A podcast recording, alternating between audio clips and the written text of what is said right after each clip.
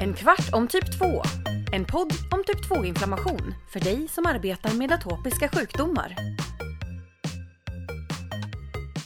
Hej, jag heter Eivind Gottlieb och jag jobbar som medicinsk rådgivare på Sanofi.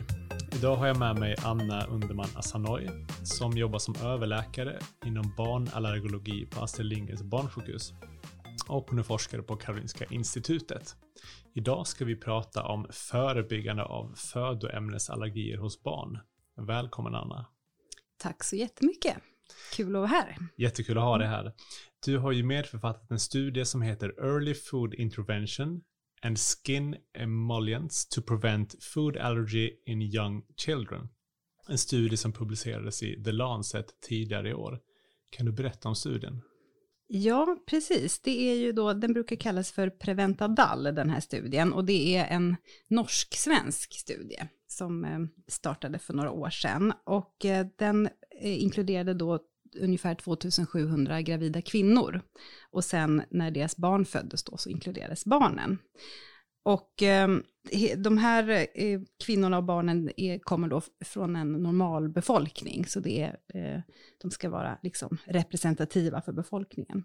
Och med de här barnen då så gjorde man två olika interventioner, alltså två olika åtgärder som man tänker skulle vara förebyggande för matallergi. Och det ena var då en tidig hudintervention som bestod av att man skulle bada i ett väldigt oljigt bad och sen smörja med en fet kräm i ansiktet. Och det skulle man göra med barnet varje dag helst, men minst fyra gånger i veckan, från två veckors ålder och ända upp till åtta månaders ålder. Och eh, tanken var då att stärka hudbarriären med hjälp av den här behandlingen. Och sen så den andra interventionen, det var då tidig matintroduktion i form av små, små smakportioner, men som då skulle ges helst dagligen, eh, från tre månaders ålder. Och så första veckan skulle man ge barnet jordnöt och andra veckan skulle man lägga till eh, mjölk och sen ägg och sen vete. Så under fyra veckor då introduceras de här. Och sen utvärderade man utvecklingen av eksem vid ett års ålder och sen utvecklingen av matallergi vid tre års ålder. Så så var studien upplagd. Det blev fyra grupper, så att en grupp fick både mat och hud interventionen och en fick bara hud, en fick bara mat och en fick ingenting. Så fyra grupper med ungefär 600 barn i varje. Just det. Ja. Och, och vad, vad visade resultaten? Ja, men resultaten visade både resultat man hoppades på och också lite besvikelse. Så att eh, besvikelsen var att eh, hudinterventionen, den gav ingen skyddande effekt alls, vare sig mot eksemutveckling eller mot matallergi.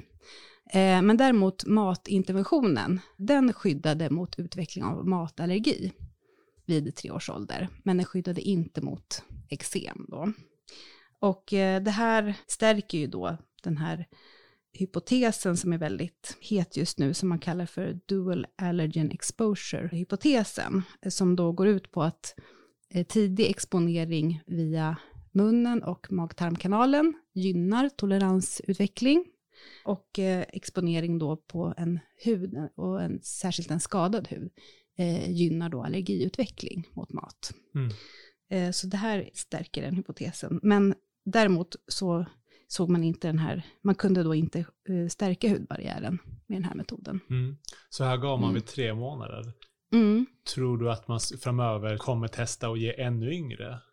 Alltså, eh, den allmänna rekommendationen är att man ska helamma sex månader, men man kan börja med smakportioner från fyra månader. Och den här studien började man ju från tre månader. Så att, alltså personligen tror jag inte att det spelar jätte... Det hade säkert eh, också gett resultat om man började vid fyra månader. Det är ju en personlig spekulation, men man har sett i, i andra studier att det viktiga är att man introducerar före ett års ålder, i alla fall vad gäller jordnötsallergi. Men jag tror inte att man kommer sträcka sig ytterligare lägre ner oljan. Det skulle möjligen vara mjölkintroduktion då, mm. som man skulle eventuellt... För där har man ju sett att tidig tillmatning på BB och sen att man upphör med mjölk, det, det kan vara dåligt för allergiutvecklingen. Men däremot om man hela tiden ger mjölk från tidig ålder så verkar det skydda mot mjölkallergi. Okej, okay. mm. så du tror inte att det är nödvändigtvis en bättre effekt generellt sett då, ju tidigare man ger det, så länge det är innan ett års ålder, om du bortser från mjölk? egentligen tror jag att de här, det här window of opportunity eh, kan vara olika för olika slags mat. Men Mm. det återstår att, se med ytterligare studier. Då. Var, varför valde ni just de här fyra födoämnena? De valdes väl för att det är våra viktigaste basfödoämnen och sen då jordnöt som är en allergi som man vet är väldigt dominerande vad gäller allvarliga reaktioner och den växer ju inte bort. Så att det var nog mjölk och, och ägg känns ganska naturligt. Vete antagligen för att det är ett basfödoämne. Veteallergi är ju väldigt ovanligt. Och det såg man också i den här studien att det förekom knappt någon veteallergi bland barnen i den här studien i, i, någon av grupperna. Tror du att det finns någon risk med den här typen av intervention? Om jag kommer som förälder till BVC och så får jag då råd om att jag har mitt fyra månaders barn och så får jag råd om att börja introducera födoämnena. Kan, kan det ha någon, tror du, någon negativ hälsopåverkan? Eh, alltså inte vad man har sett i de studier som har gjorts hittills. Man har inte sett någon, några, några ökade risker. Och inte heller när man har nu eh, ändrat rekommendationerna så att man ska införa all typ av mat tidigt. Eh, men det visste vi ju inte. När vi, när vi började med den här studien så fanns det ju en liten oro att jordnötsintroduktionen kunde innebära en risk. Så därför fick ju alla, alla som skulle ha matinterventionen, de fick ju sin första jordnötsdos på eh, studiemottagningen. Och det var faktiskt ingen som reagerade eh, då, så att det känns väldigt säkert. Mm. Ja. Ja. men det är bra. Det är bra. Så risken då för anafylaxi, eh, jag antar att det var det man då var rädd för med, Ja. jordnöt. Ja, nej, det, man såg inget Nej, sånt. nej. Nej. Vad bra. De här födoämnena som, som studerades, är det också de vanligaste födoämnesallergierna? Eh, ja, alltså eh, mjölk, ägg och eh, jordnöt och nötter är de vanligaste. Vete ligger väl inte på topplistan. Utan mjölk, ägg, vete och jordnöt, jag tror att de står för ungefär 90% av alla matallergier. Mm, okej. Mm. Med, trä, med trädnötterna också med då. Ja. Förutom barnets intag av födoämnen, kan det den ammande modern äter påverka barnets risk för allergi? Alltså om du då om ämnen går över bröstmjölken så att barnet får en exponering. Mm, precis, det där är ju studerat och eh, det är inte visat att barnet blir skyddat av den exponeringen som man får via bröstmjölk. För i bröstmjölken så presenteras peptider från kosten som mamman äter. Det har man, I alla fall har man visat det för, för komjölksproteiner. Eh, så teoretiskt så borde, enligt den här hypotesen då, så borde ju barnet bli skyddat, eller det borde vara en skyddande effekt av det som presenteras via bröstmjölken. Men man har inte visat det i någon studie, men däremot så är man ganska säker på att det inte innebär någon ökad risk för någonting. Så att mamman kan lugnt äta all möjlig slags mat och amma sitt barn. Absolut. Det kan ju finnas en, en effekt som man inte har sett i någon studie, men det, viktiga budskapet är ju att ge barnet all slags mat tidigt. Det är det som man vet har en, en skyddande effekt. Mm.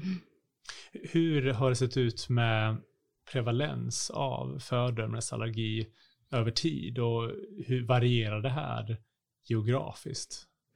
Här, det, är, det är jättesvårt att uppskatta prevalensen av, av matallergi, för att det beror så mycket på hur, hur man definierar matallergi. Och det är ganska få studier som liksom har gjort matprovokationer för att bekräfta. Och, och, och det blir lägre siffror ju strängare krav man har. Så att om, om, om man får skatta själv, om man eh, reagerar mot något i maten, då är det ungefär 25 procent som själva tycker att de Alltså en av fyra, så det är ju väldigt många.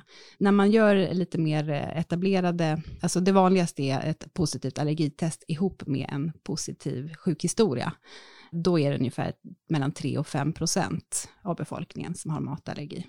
Och man, man har sett att eh, den här prevalensen har ökat i, i västvärlden de senaste decennierna. Men Okej. hoppas vi att det ska minska igen då när vi börjar med tidig matintroduktion. Ja, precis. Ja. Ja. Det, det blir jättespännande att följa. Ja. Okej, så det är stor skillnad då, 25% kontra 3-5%. Ja.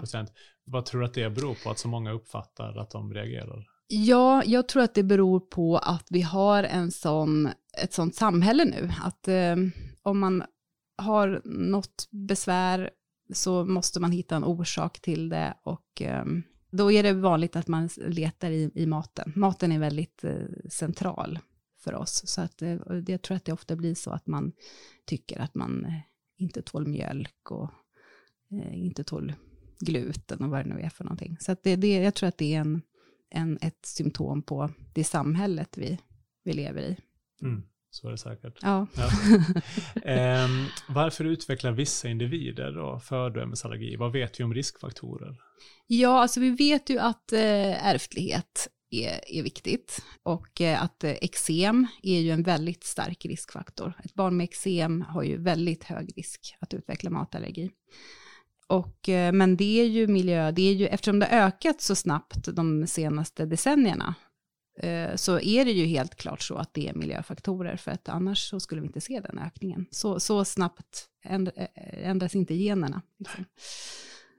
Och just nu så tror vi ju mest på den här dual allergen exposure-hypotesen då. Men sen har vi ju hygienhypotesen som har funnits länge, som myntades på 80-talet. Det här med att man ska gå mycket på dagis och ha mycket infektioner och ha många syskon och bondgårdar och så vidare. Eh, och sen finns det ju också teorier om, om att D-vitamin kan ha betydelse för allergi, utvecklingen av matallergi. Att D-vitaminbrist skulle öka risken. Okej. Det är väl de tre hypoteserna som dominerar nu. Men Mm. eh, ja. Eh, Hygienhypotesen, är den fortfarande lika gällande idag som den var när den kom? Alltså den är, den, den är, det är inte hela förklaringen så att säga, men, men jag menar hygienhypotesen motsäger ju inte på något sätt den här dual barrier-hypotesen. Så att, men det, är- det är väl som alltid, det finns inte bara en, det är det tråkiga svaret att det finns inte bara en förklaring. Mm, Mm, så är det väl. ja. Vad skulle du säga är nästa punkt som måste klargöras när det kommer till födoämnesallergi? Vad, vad, vad, är liksom, vad måste vetenskapen hosta fram försvar härnäst? Ja, men det är ju det som alla frågar, alltså hur mycket, hur ofta och när. Vi vet nu att tidig matintroduktion skyddar mot utveckling av matallergi. Och det vet vi därför att vi har ju gjort då sådana här eh, randomiserade kontrollerade studier som, som är liksom det säkraste sättet att, att testa en hypotes. Men till exempel i den här LIPE-studien, den här brittiska studien som då för första gången visade att tidig jordnötsintroduktion skyddar mot jordnötsallergi, där gav man ju väldigt stora mängder eh, jordnöt, eh, som vi kanske inte det är lite, kanske lite svårt att genomföra utanför en studie. I Preventa Dall-studien, där gav man ju väldigt små mängder. Och det visade ändå en skyddande effekt. Och det var dessutom så att det var inte, eh, det var liksom under 50 procent som genomförde allting precis enligt protokollet. Och ändå såg man en skyddande effekt när man tittade på hela gruppen, alltså alla som hamnade i den gruppen. Eh, Oavsett hur man sen gjorde så såg man ändå en skyddande effekt. Så det är ju väldigt positivt att man, att man ser effekten även när folk inte gör exakt som man säger att Mm. de ska göra.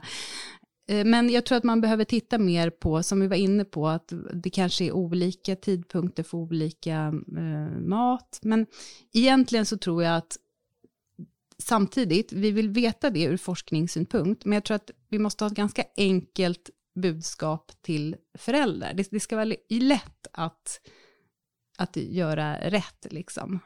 Så att eh, jag, jag, tror, jag, jag tror att det kommer landa i att, att vi säger som vi gör nu, men kanske trycker ännu mer på att alltså, tidigt in med all slags mat, inklusive nötter och ägg och, och liksom all slags mat.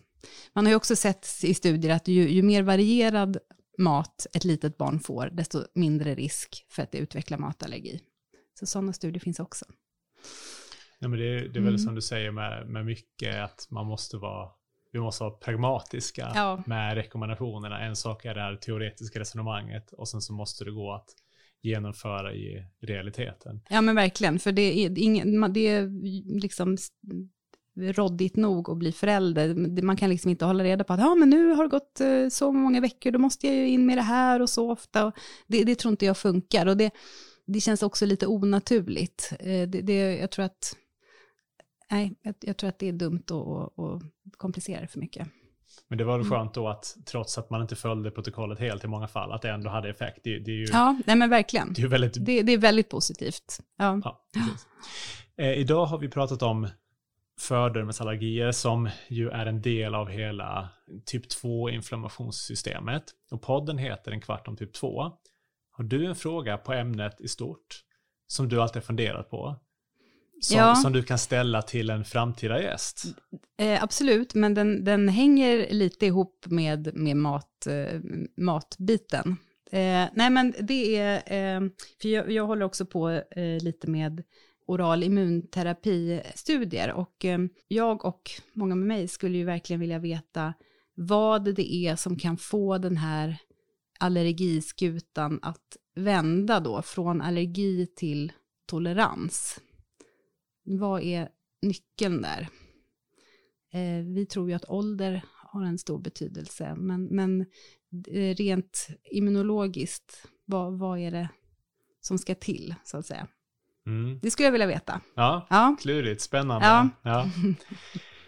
Tack för ett jättebra samtal, Anna. tack själv. Eh, Jättekul. Ja, jättekul att ha det här. Superspännande område med massa spännande frågor och en hel del svar. Och eh, så blir det spännande att se vad som händer framöver, vilka fler svar vi får från vetenskapen. Du har lyssnat på En kvart om typ 2. En podd om typ 2-inflammation som produceras av Sanofi.